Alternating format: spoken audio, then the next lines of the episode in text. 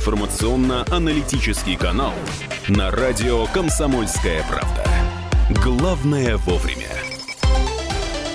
Три минуты десятого. Друзья, как и обещали, третий час прямого эфира здесь на «Комсомольской правде». 11 а марта сегодня по-прежнему э, среда. Алексей Вербицкий, э, Ренат Кремулин с вами. Друзья, э, реабилитируемся за все плохое, что мы тут обсуждаем в эфире в силу нашей профессии. Да? А сейчас у нас в гостях э, врач-акушер-гинеколог э, Ренат Курбан Исмаилов, главный врач, более того, победитель конкурса «Лидер России 2020» э, в, в сфере здравоохранения. Ренат, доброе утро, во-первых. Доброе-доброе э, утро всем. Мы не можем не, спро- не спросить рекомендации простые простые от коронавируса, как защититься? Ну, одевать маску, не летать в другие страны и быть в Красноярске в своем родном. Мы и сегодня, если не против тебя, попытаем, а просто молодой врач, тем более такая интересная профессия. А, смотри, а, главное, э, как, молодой врач, вот твоя история в медицине, есть два варианта. Это история династическая, там, не знаю, мама, папа, родственники, кто-то работал, mm-hmm. или какая-то другая. Вот твоя история, она какая? Моя история другая. Другая. Я с обычной семьи, с бедной семьи, в которой рос. Я единственный врач пока, который сейчас занимается медициной. Пока, сказал. Пока, э, да. Как это было? Ну, то есть, не знаю, в каком возрасте понял, что да, это твое призвание? Там э, специализация, опять-таки, такая тоже специфическая. Как это происходит? Вы знаете, что хочу поступить поступить в медицину понял с самого детства, потому что постоянно, как все, я думаю, медики лечил игрушки и так далее. Было сострадание ко всем. А специализация акушерства гинекология, летел в самолете в Москву, хотел быть пластическим хирургом, увидел, что женщина рожает, 30 неделю преждевременные роды долетел до Москвы и понял, что это знак, что нужно быть акушером как-то помог ей там? Ну, слава богу, это были первые роды. А, Мы долетели до Москвы Ренат, сколько тебе лет сейчас? Мне 28, а самый молодой главный врач в Красноярском крае. Ты не без а. гордости это сказал. Ты не то, что, ну, понятно, ты ну, молодой. Понятно, для тебя это просто, ну, работа, обычные дела. Мы всегда с удивлением А вообще это нормально быть э, главным врачом? У вас вот примерный возраст главных врачей, но просто мы не знаем. Ну, примерный возраст 40, средний возраст. 40-45 лет. Мне 28. А есть что-то что дальше, кроме как ты дальше министр здравоохранения? Что дальше просто? Ну, в 28 ты главный врач.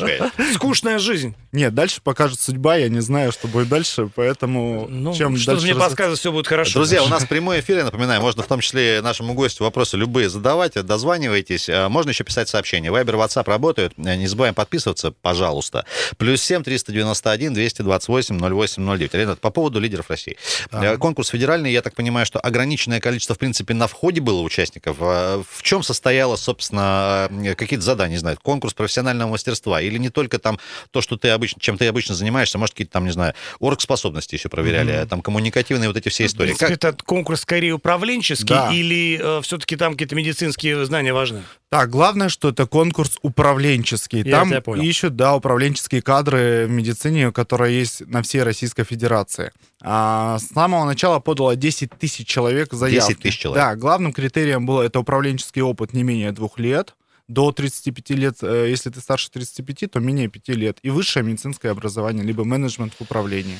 Понятно. А вот э, мы, может, не совсем правильно себе представляем а функционал главного врача. Все-таки для нас ключевое слово «врач», мне кажется, это просто врач, э, который больше остальных лечит. Вот угу. чем ты занимаешься вот в своей какой-то повседневной жизни? Так, главный врач занимается не только лечебными, да, угу. то есть... Но и лечебными тоже. Обязательно. Он следит, как проводится лечение, то есть с пациентами, следит, как, как что пишут пишут в картах вообще, следит за, за средней температурой по больнице, что происходит, следит за инфраструктурой больницы, следит, в общем, за всем, даже следит, какие кружки нужно купить.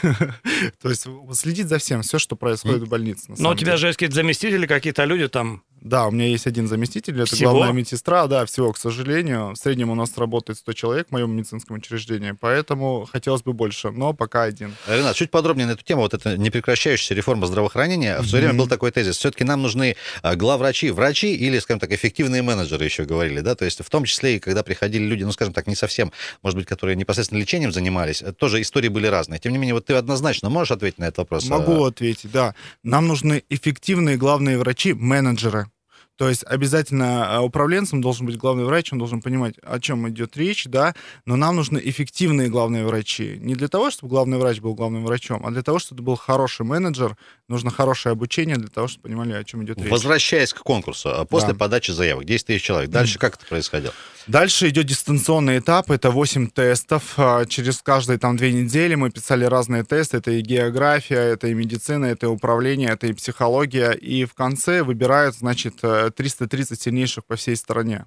Вот. Эти 330 сильнейших выбрали, приезжают в Москву. Первый же день проходит ретест. Что такое ретест? То есть еще раз проверяют твои знания, да, в тесте. Уже И- очно или... Очно, очно, там много компьютеров, значит, стоит, там видеокамеры, наблюдатели. И я вам хочу сказать, из 300-300 человек осталось нас э, на финал 240.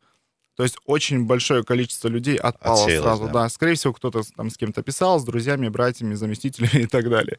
И вот, и эти люди э, входят в полуфинал и финал.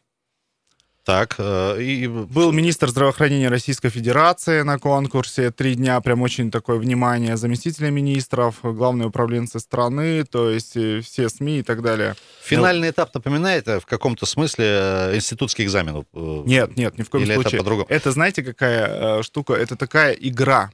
То есть э, в каждой команде по 10 человек, через каждые 2 часа вы меняетесь. Такая деловая игра, где вам задают задание, развить там что-то, сделать там, а, улучшить больницу, либо какую-то задачу решить.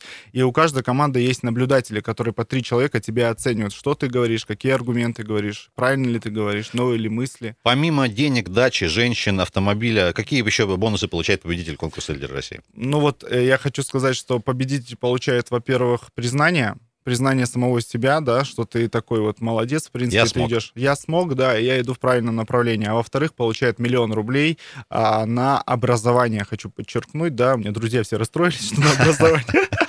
Но только на образование ты можешь потратить на себя Но э, именно в это России. очень важная инвестиция. Это, ну, это, в принципе, инвестиция. А вот давай, вот, понятно, сейчас будешь тратить на образование, мы еще спросим, э, в какую сторону. Э, Твое, что ты заканчивал, и после, я понимаю, что ты учился еще, потому что ну, врачи постоянно учатся, там какие-то у них Да, э, да. какие-то курсы, что-то вот они гоняют все время. Давай вот с самого начала институт, Да, закончил наш Красноярский государственный А так? медицинский университет, а, лечебный факультет, после чего пошел в интернатуру по акушерству и гинекологии наш Красноярский медицинский университет, устроился на работу в четвертую межрайонную клиническую больницу, это гинекологическая больница по-другому, Мгм. которую все знают в городе.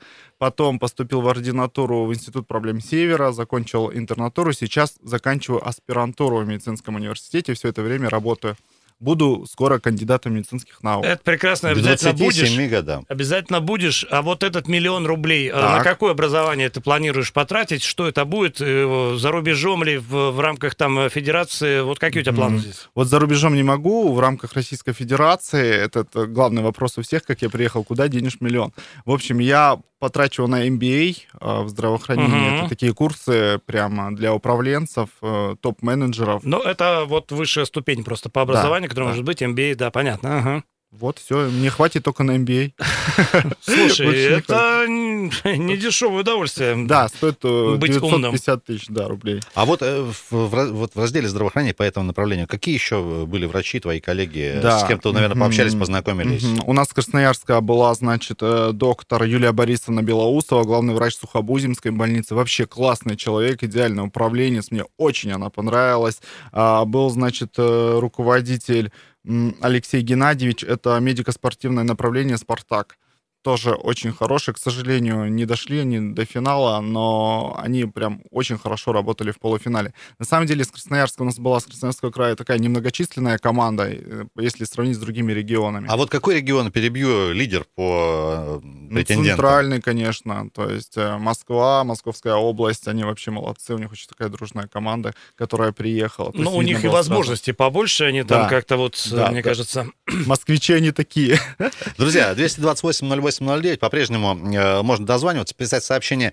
Э, также можно, Ренат, если позволишь, все-таки про э, молодого врача сегодня, в 2020 году в медицине в Красноярске. Много Да. вопросов всегда возникает, да, и мифов, наверное, с этим связано. Давай. По поводу твоей загруженности, по поводу зарплаты, по поводу, ну, какого-то остается ли времени там на личную жизнь. Ну, Мгм. Вот к- как Я у тебя женат. это... нал- Это понятно. э, Мы поэтому и Это, спрашиваем. это- понятно. Тем не менее, скажем так, приходя вот молодым врачом в четвертую вот больницу где-то начинал, да, Да. а, насколько, насколько тяжело, насколько просто а, знакомство с, коллективом, да, опять-таки, ну, про уровень зарплаты, ну, цифру не- не- можно не называть, тем не менее, насколько достойно и комфортно можно себя чувствовать, приходя вот прям с самого нуля, грубо говоря, ну, как понятно, что не Мгм. с нуля, тем не менее, вот на- насколько, себя, ощ- насколько ты себя ощущал вот, а, в этом новом статусе? Ощущал очень комфортно, потому что я проходил интернатуру в этой больнице, я уже знал все, что происходит в И этой всех. больнице. И всех, да, уже.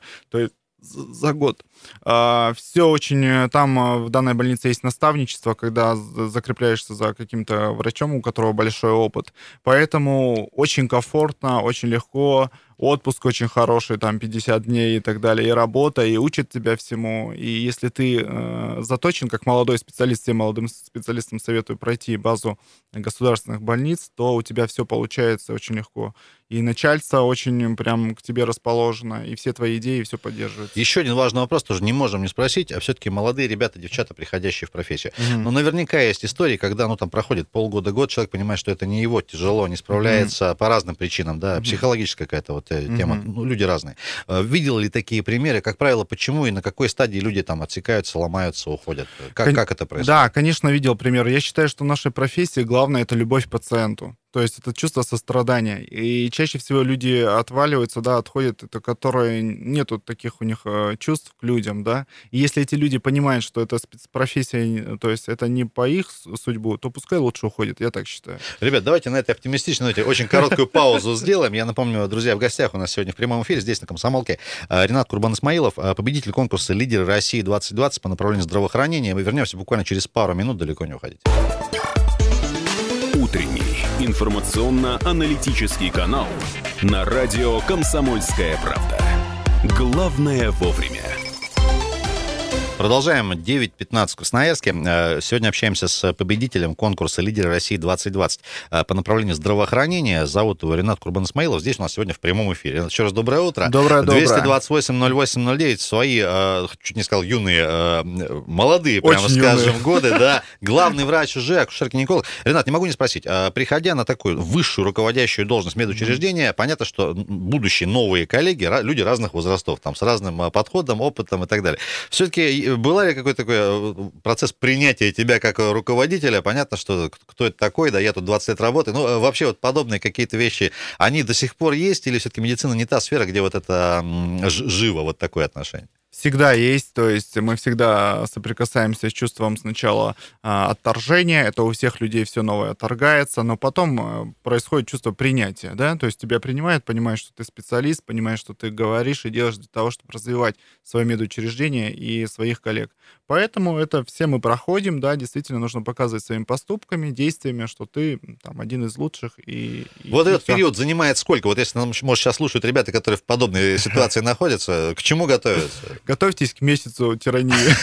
Месяц тирании, ребята, вам обеспечен, потом все будет э, Ренат, хочу спросить, что, ну, у тебя же наверняка, я думаю, что э, этот процесс проходит э, все, кто покидает там стены медицинского института. Но есть, по сути, два направления. Ты идешь вот в медицину вот эту государственную и частная коммерческая. У тебя были уверены те и те варианты. Вот да. почему твой компас вот в эту сторону тебя повел? На начальном этапе, скажем То есть я пошел в государственную больницу, потому что я понимал, что мне нужно понять, что происходит вообще в нашей медицине. Саму да? систему саму систему, во-первых, мне нужно было понятие, потому что самые лучшие специалисты работают в государственной медицине, так как я оперирующий гинеколог, мне нужно было попасть в стационар, и я понимал, что наша медицина, которая у нас э, в Красноярске одна из лучших на самом деле, и наши стационары одни из лучших, и врачи одни из самых лучших. Поэтому я как бы, мое направление было направлено в государственную больницу именно в Красноярск, потому что были предложения из Москвы, и из Питера, чтобы попасть у них в стационаре работать. Но я остановился в Красноярске и ни капли не жалею.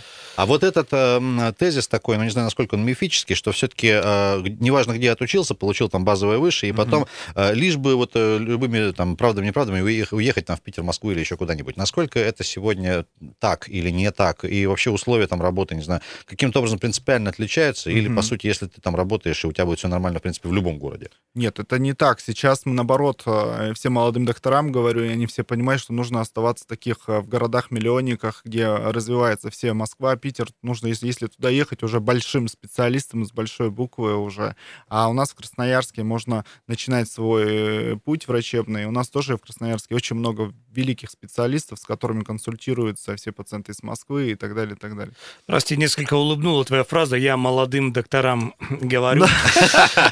Ну, коллегам, коллегам. Я понимаю, я понимаю. Слушай, ну, теперь ты, ну, по сути дела, готовый, и, вернее, подготовленный э, управление в сфере медицины, и вот э, там, где ты сейчас работаешь, все ли тебя устраивает с точки зрения устройства, и э, есть ли какие-то шаги, которые ты готов предпринять, но, ну, знаешь, структура или еще что-то, а, вообще какие твои планы по э, переустройству мира, mm-hmm. по завоеванию? Ну, в принципе, вот э, что бы ты сделал прямо сейчас? На самом деле меня все устраивает в моем медицинском учреждении, потому что это был стартаповский проект, который лично я развивал с самого начала, с самого Мгм. открытия, строил его под себя, под свои идеи, под свои мечты.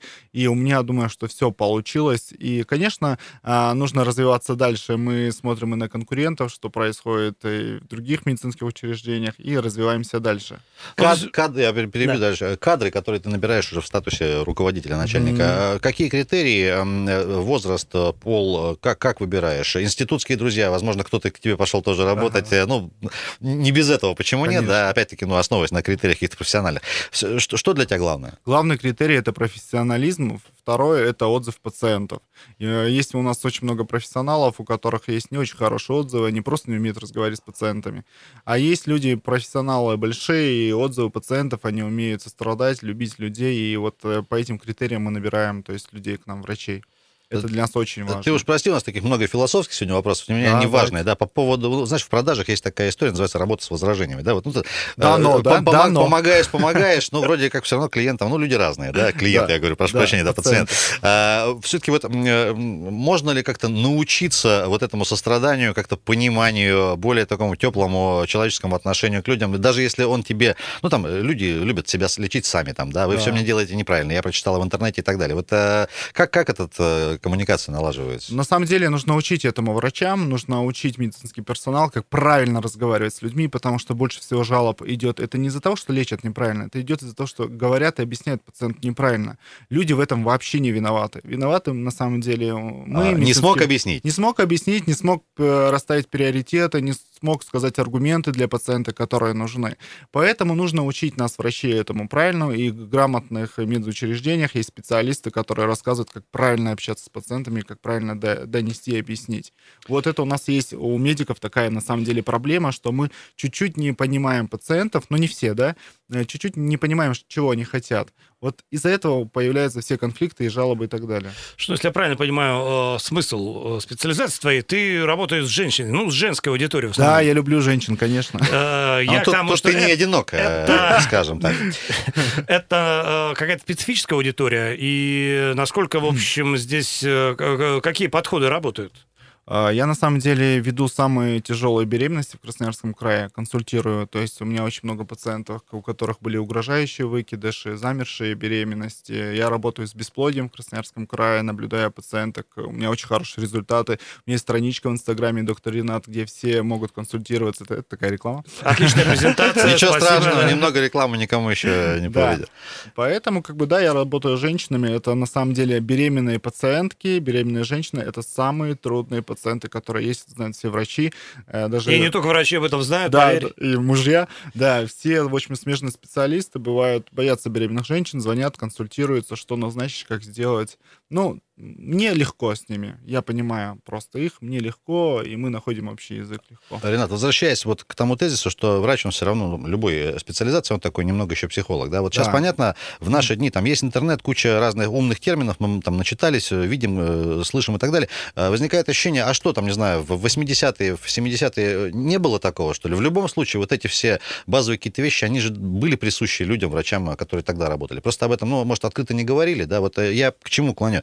На стадии получения там базового образования высшего в институте, вот это вот психологическая направленность, общение с людьми, выстраивание, наука, общаться, она как-то сейчас культивируется, или это все на откуп тебя лично, как вот будущего специалиста? Как это Вот, происходит? Вот, к сожалению, в образовании у нас есть предмет, который называется психология. Я, но- не, вот я, я как раз не про шаблонный курс психологии, Да, а нету, там, да, нету, полгода. Да, Ренат, нету этого, поэтому мы, я и говорю, что нас этому не учат, к сожалению, а это уже нужно э, вводить, потому что пациенты стали очень образованы, на самом деле, они очень много знают про свое заболевание, они молодцы, да, то, что интересуется. хорошем смысле В сейчас. хорошем смысле слова, конечно, потому что люди сами пытаются найти правду, это очень хорошо, я очень хорошо отношусь к таким пациентам, которые знают, интересуются, читают там американские статьи, дедлайны и так далее. Это очень круто. И врачи должны поспевать за ними, конечно. Ну и плюс они еще составляют мнение о врачах по сериалам о врачах. Кстати говоря, Самые душевные а, специалисты же в сериалах, там просто да, какие-то... полицейские и врачи, как бы, самые вот две профессии. Кстати, самое интересное в сериалах, что там у врачей всегда там один пациент э, на все, на все, а в среднем то у нас На весь 112, сезон, 115, да, да, на весь сезон одного пациента лечит, как доктор Хаус. Ну, бывает.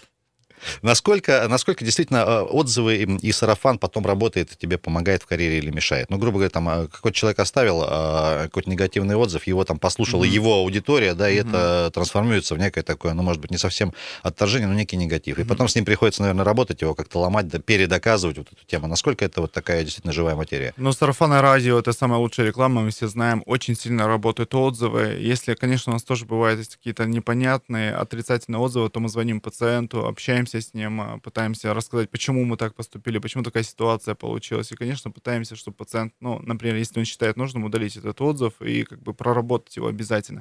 Положительных отзывов у нас очень-очень много, но мы понимаем, что а, отрицательные отзывы работают для людей сильнее, чем положительные, поэтому мы работаем, ну, с отзывами.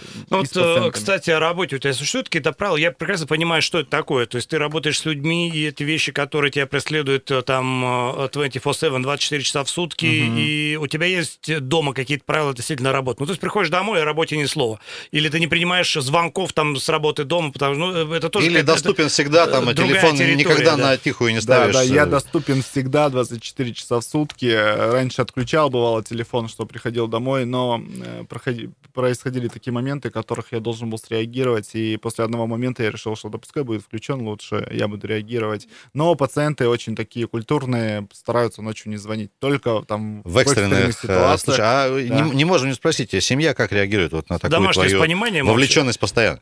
А у меня жена медик, поэтому реагирует А, ну тогда хорошо, все понятно. Да. 228-080. Давайте звонок примем. А, доброе утро, как зовут вас, представьтесь.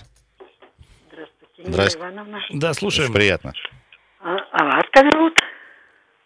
А вас как зовут? Ну, да. Нас зовут по-разному. А, говорите, слушаем вас. Ну, так вы мне тоже скажите, я к вам буду обращаться. Меня, как зовут? меня Ренат зовут, тут еще один Ренат сидит в студии, я, и, и Леша. Вот и Алексей. Алексей. Значит, я что хочу сказать. Слышала я вашу передачу по поводу того, что сделать э, дорогу от Карамдина. Так. Сама я там живу. Понятно, понятно, да. Вы, про, вы, вы, вы против, да? Набережной. Да? Да. Вы, Алло. Да, вы против, я так понимаю.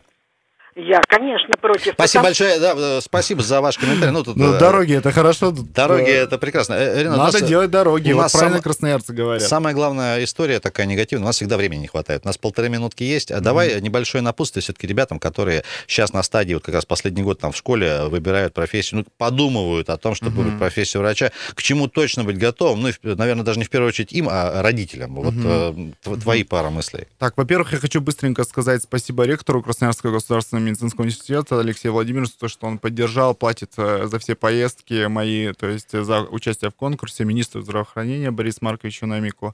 А что хочу посоветовать абитуриентам, которые хотят поступить в медицинский университет, родителям, поступайте, идите в малую медицинскую академию, готовьтесь к курсам, готовьтесь к всему хорошему, готовьтесь, что нужно будет много читать, готовьтесь к тому, что нужно будет развиваться. Я вам всем советую, идите, поступайте в медицинский наш Красноярский университет и будьте врачами. Ренат, можно и тебе сказать спасибо за... Да. Ну, это было удовольствие просто общаться, поскольку, ну, виж, видим мы, что человек ты э, увлеченный. Вот и... ты вселил оптимизм просто во, во ура, всех. Ура, Я вас пригласил бы на прием, но не могу, учитывая, что я гинеколог. И это хорошо, и это хорошо.